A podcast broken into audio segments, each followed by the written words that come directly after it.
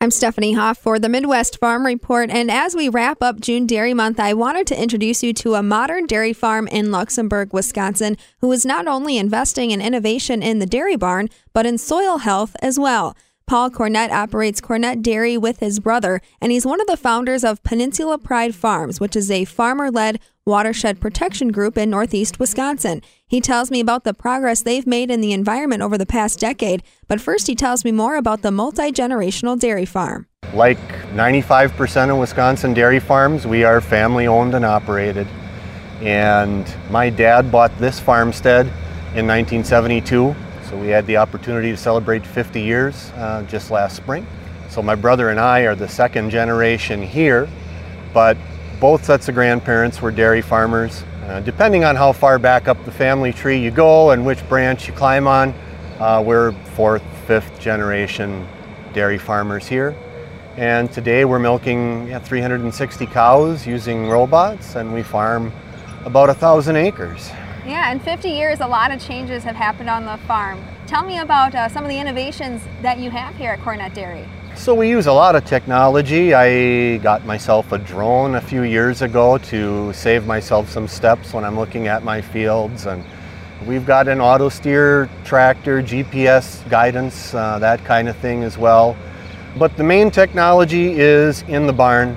Uh, when we went to full automation, uh, robot milkers, Lely robotic milking in 2017, robotic feed pushers, alley scrapers that run on a timer. It's a kind of a do-it-yourself type system for the cows in there, which gives them a lot of freedom to be themselves. And how does technology benefit the farm? How has that helped you as a business owner? First and foremost, it was a labor savings. Um, it's hard to find help prior to buying uh, and installing the robots. Uh, we relied on a fair amount of hired help to get the milking done. We did some ourselves too. It worked out at the size we were that we were about four hours on, four hours off milking, so it's just not the most convenient work schedule for most people. So upgrading to the robots that just run by themselves 23 hours a day with a little supervision been a lot easier, especially as the labor market has gotten to be more challenging lately. In addition to investing in technology, Paul, you've also dove into environmental sustainability. You're one of the first members of the Peninsula Pride Farms, which is a farmer led watershed group here in northeast Wisconsin. Why don't you tell me about that group and what you do?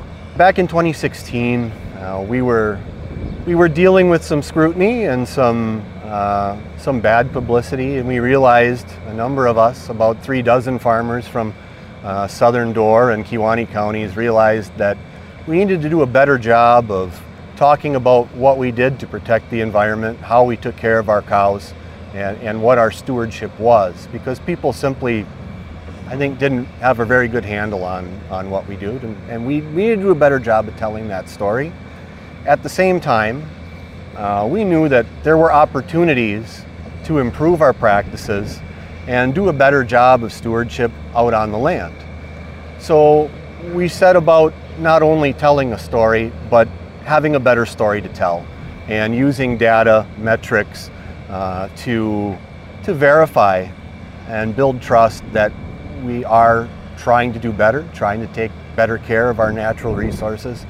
You know, our farms, we're all part of the community just like everyone else is. We care about those natural resources that we all share. And we want to pass those on to the next generation of our family, just like everyone else in the community does too, and, and that's what we're trying to do. Paul, how does your farm protect the area's water, soil, and land? Well, over the last few years, we've been using uh, more cover crops and more no-till planting. Uh, right now, over about 10 years ago, we've cut the amount of acreage that we conventional farm, if you think of conventional farming, you maybe think of plow in the fall, scratch the ground in the spring, uh, and then plant. Uh, no-till planting is planting directly into the undisturbed ground. And we've been doing a lot more of that. We've cut our plowing in half basically in the last 10 years and we're trying to keep going. Weather and, and other considerations can make it challenging it's a phase-in process, but we're trying to get to all no-till. Paul, can you tell us uh, maybe some of the results that Peninsula Pride Farms members have seen since they started implementing sustainable practices on farm? Just over the last uh, couple of months, we got results back from the biggest study that we've ever taken part in. We partnered with a number of collaborators, Farmers for Sustainable Food, uh, Houston Engineering out of the Twin Cities, and, and some government agency personnel too to conduct the study uh, using the FieldPrint platform, which is a modeling type system to help measure overall environmental impact of a farm. And it, it measures, I think, eight or nine different aspects, different angles of, of sustainability and environmental impact. And uh, we wanted to, to take a good look at what five or six years of progress looked like. And uh, some of the highlights were uh, about 75% of the fields in the study were using uh, at least one practice to mitigate nitrate loss to groundwater. Greenhouse gas emissions in our fields were 27% below a national benchmark, and, and our fields averaged two different conservation practices per field in the study, which shows that we're not taking a one and done approach to this. We're trying to stack successes and make continuous improvement, which has always been our goal.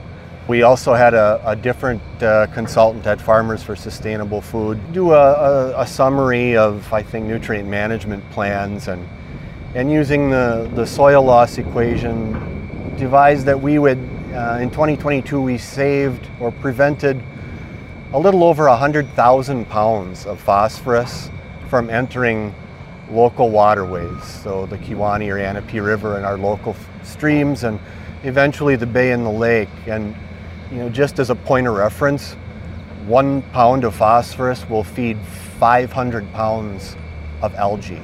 So that's 50 million pounds theoretically. How many farms uh, are a part of Peninsula Pride Farms that are that are working on this? We started at uh, a little over 40 back in 2016 uh, lost a couple to retirements and things like that, then started recruiting new members and doing some outreach. And we're now up to 58 members, farmer members, plus some supporting businesses, some friends, things like that.